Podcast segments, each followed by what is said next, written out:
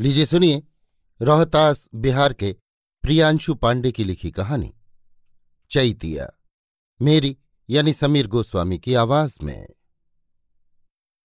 रोज की तरह आज भी चैतिया के बर्तनों की धून से ही सबकी आँख खुली। सेठाइन जब सवेरे गायों के लिए रात की बासी रोटी रखने जाती तो किवाड़ भी खोल देती और चैतिया के आने की प्रतीक्षा करने लगती। क्योंकि उन्हें भी पता था कि आज इस घोर कलयुग में पश्चिमी सभ्यताओं में लिन लोग कहाँ भागवत कथाओं को सुनना पसंद करेंगे। जो दो बहुएँ थीं, उनमें से बड़ी को गाँव जवार की शिकायत करने से फुर्सत न थी। छोटी को साजो श्रृंगार से फुर्सत न मिलती और इनकी इन्हीं आदतों के कारण चैतिया को दो वक्त की रोटी का काम मिल गया था।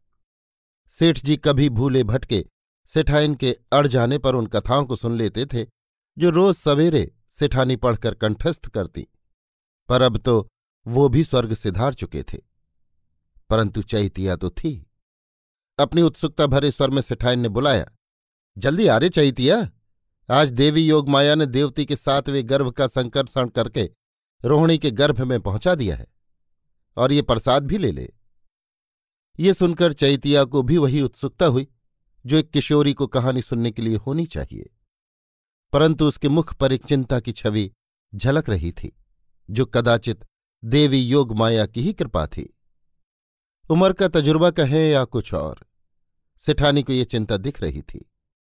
चैतिया ने तसले में रखे पानी में हाथ खंगाला और साड़ी के किनारे से पहुँचते हुए सिठाइन के आगे अपना हाथ पसार दिया। क्या बात है चैतिया? नैना काहे को झुकाए है? कुछ नहीं चाची, तनिक मन ठीक नहीं है।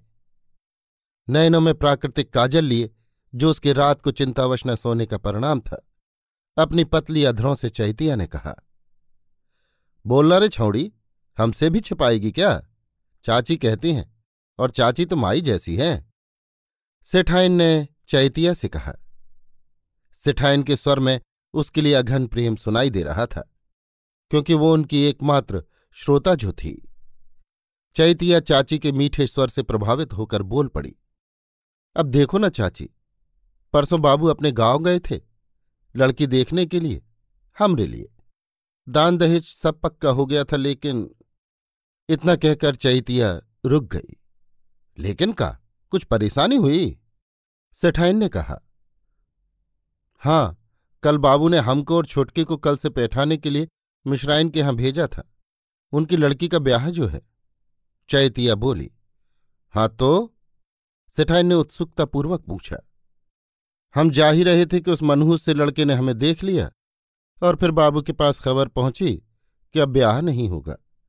लड़की का रंग फीका है। आपको तो पता ही है कि हम चैत में जन्मे हैं और ऐसा जन्मे कि माई का मुँह ना देख सके।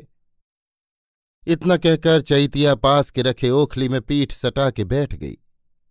भले ही उसकी आँखों से बूंदे न गिरी, लेकिन उसके रुदन भरे एक एक स्वर उसे अभागिन होने का एहसास दिला रहे थे।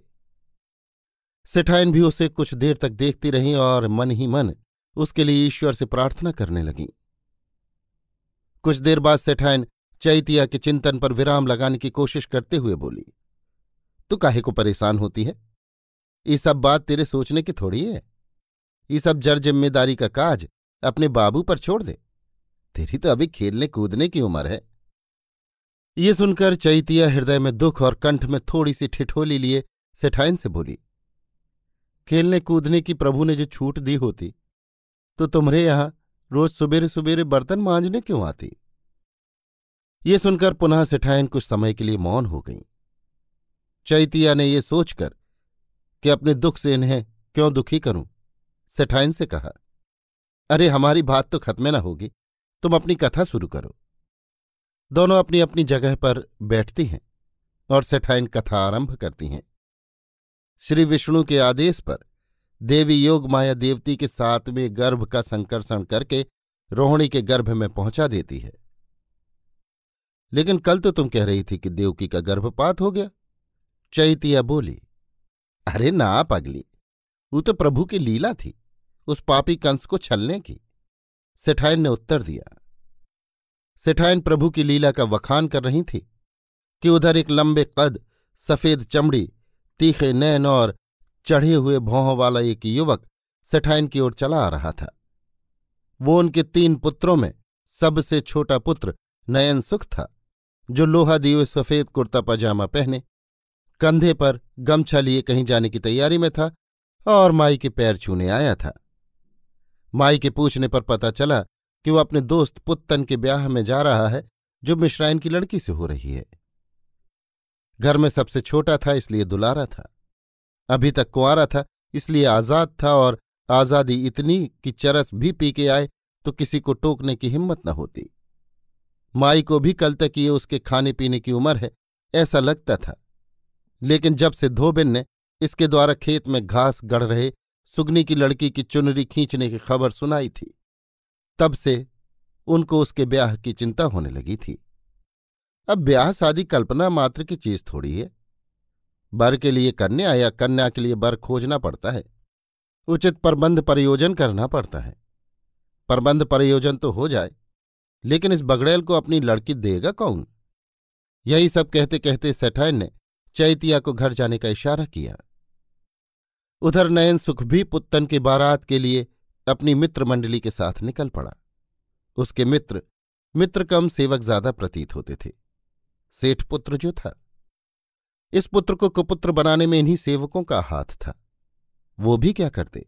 अपनी नशे की आदत से मजबूर थे सो कभी उसके धन धान्य की तो कभी उसकी सुंदरता की तारीफ़ करते और वो भी गदगद होकर ऐसे रुपए लुटाता, जैसे बंदरों को चने लुटा रहा हो। उनका स्वामी जो ठहरा। भले ही संबोधन मित्र का था मार्ग में चलते चलते नयन सुख उनके साथ चार पाँच चिलम फूंक चुका था।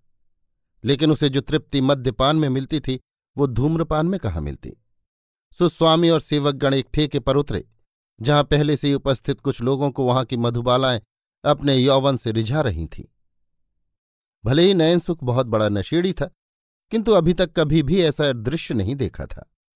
वहाँ नृत्य प्रस्तुत कर रही बालाओं में से एक पर सेवकों के स्वामी का हृदय आ गया। उस मधुबाला का नाम चंदा था। उसे देख ऐसा प्रतीत होता जैसे भगवान विष्णु स्वयं मोहनी का रूप धरे प्रकट हो गए हों। अंतर्मात्र इतना था कि जहाँ प्रभु ने देवलोक पहुँचे असुरों को मोहित किया था, वहाँ चंदा मृत्युलोक पहुँचे असुरों को मोहित करती। कहते हैं कि मद्य शरीर की चंचलता को शांत करती है, पर मन की चंचलता का क्या? अब मन की चंचलता तो वासना जगेगी ही, और वासना चाहे जैसी हो विवशता तो पैदा करेगी ही। सो विवश मन को लिए नयन, सुख उस युवती के निकट गया।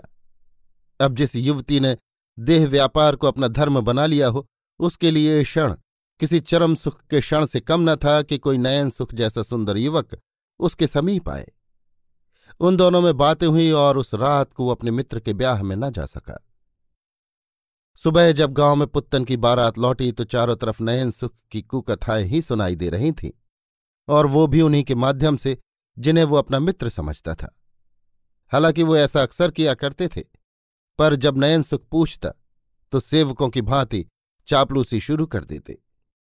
जब ये बातें सेठाइन को पता चली तो वो अपनी छाती पीट पीट कर रोने लगी और कहने लगी, ई कौन कपूत हम जन्म दिए हैं प्रभु? ई कुलदागा को हमरे कोख में काहे दिए? जनते मार काहे न दिए? चैतिया वहाँ उपस्थित थी। और ये सब देख सुन रही थी। जब अपने चाची का दुख उससे देखा नहीं गया तो उनके निकट बैठी और कहने लगी, काहे रोती हो चाची? गाँव वाले तो ऐसे ही कुछ कहते रहते हैं। अगर ऐसा भी है तो परेशान मत हो। समय पर सब ठीक हो जाएगा। ये सब सुनकर धोबिन भी अपनी कथा बांचने घर में प्रवेश कर गई और भीतर आते ही बोली ऐसे ठाइन ये सब हम का सुन रहे हैं? अगर ऐसा है तो छोटे सेठ को कौन अपनी लड़की देगा? यही तो चिंता की बात है। कौन देगा अपनी लड़की? सेठाइन रोती हुई बोली, परेशान मत हो चाची, ये तो ऐसे ही बोलती रहती है, न कौन काम है, न कौन धाम है। खाली इधर की बात उधर करना है। चैतिया खींचती हुई बोली हाँ हाँ बोल तो ऐसे रही है, जैसे तू ही ब्याह कर लेगी। धोबेन मुँह ऐठते हुए बोली, भले ही धोबेन ने ये बात कटाक्ष में कही थी, लेकिन फिर भी ये बात सेठाइन को भा गई। सेठाइन ने बिना एक क्षण की देरी किए हुए चट चैतिया से पूछ दिया, क्यों री चैतिया? करेगी ब्याह? ये सुनकर चैतिया के साथ धोबिन भी चौंक गई और बोली, हे भगवान, ये का कह रही हैं सेठाइन? एक सेठ का ब्याह एक कुम्हारन से होगा तो समाज का कहेगा? हमको समाज की कौनो फ़िक्र नहीं है। तू जा और चैतिया के बाबू को बुला ला। कहना सेठाइन ने आदेश दिया है।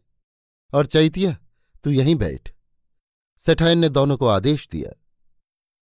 ये सुनकर चैतिया के हृदय में प्रसन्नता की फुहार ज़रूर फूटी, परंतु उसने इसे अपने मुख पर प्रकट नहीं किया और मन ही मन धोबिन को धन्यवाद देने लगी। मन ही मन ये भी सोचती रही कि मुझे भागिन के भी भाग्योदय होने वाले हैं।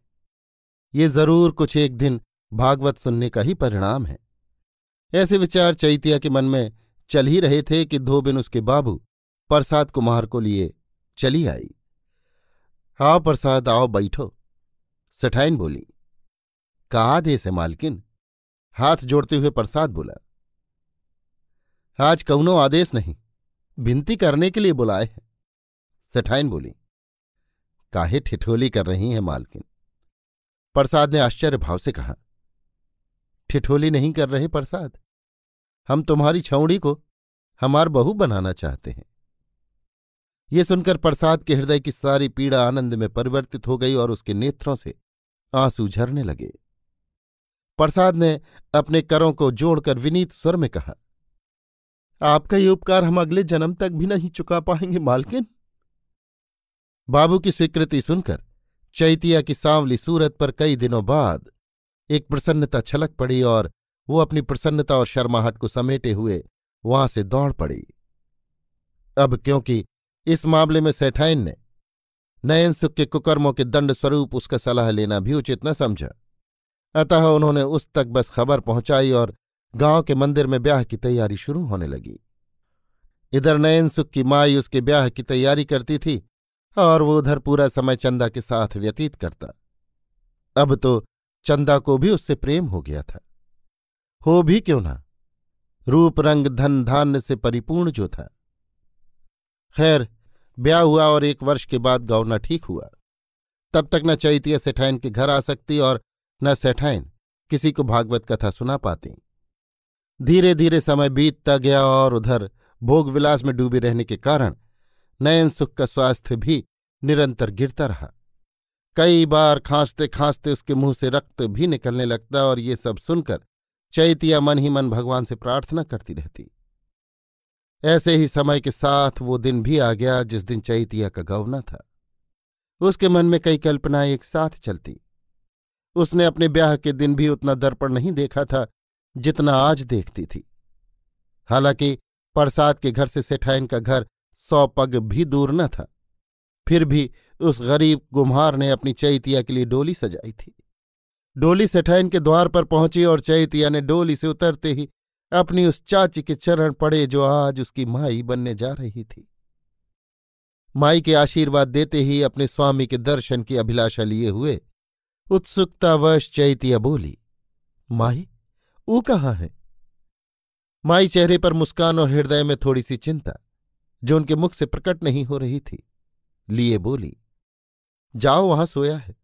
कभी कभी खांसता भी है।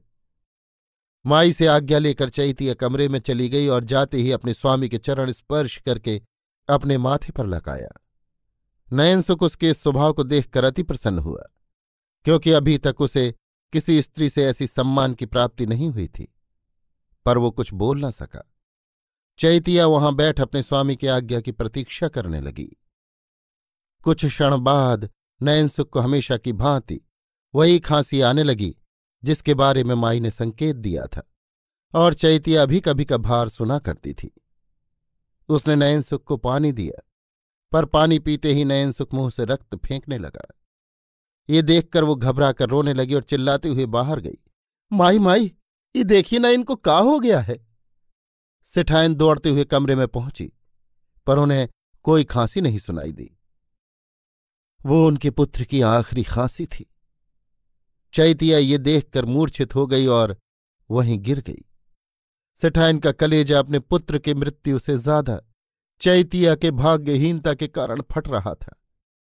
अपने पुत्र के मृत शरीर को छोड़ सिठाई ने चैतिया के माथे को अपनी गोद में रखा और कहा, तू सच में अभागिन है रे चैतिया, जो पूरी सुहागिन भी ना हो सकी? तू सच में अभागिन है। अभी आप सुन रहे थे रोहतास बिहार के प्रियांशु पांडे की लिखी कहानी, चैतिया। मेरी यानी समीर गोस्वामी की आवाज़ में।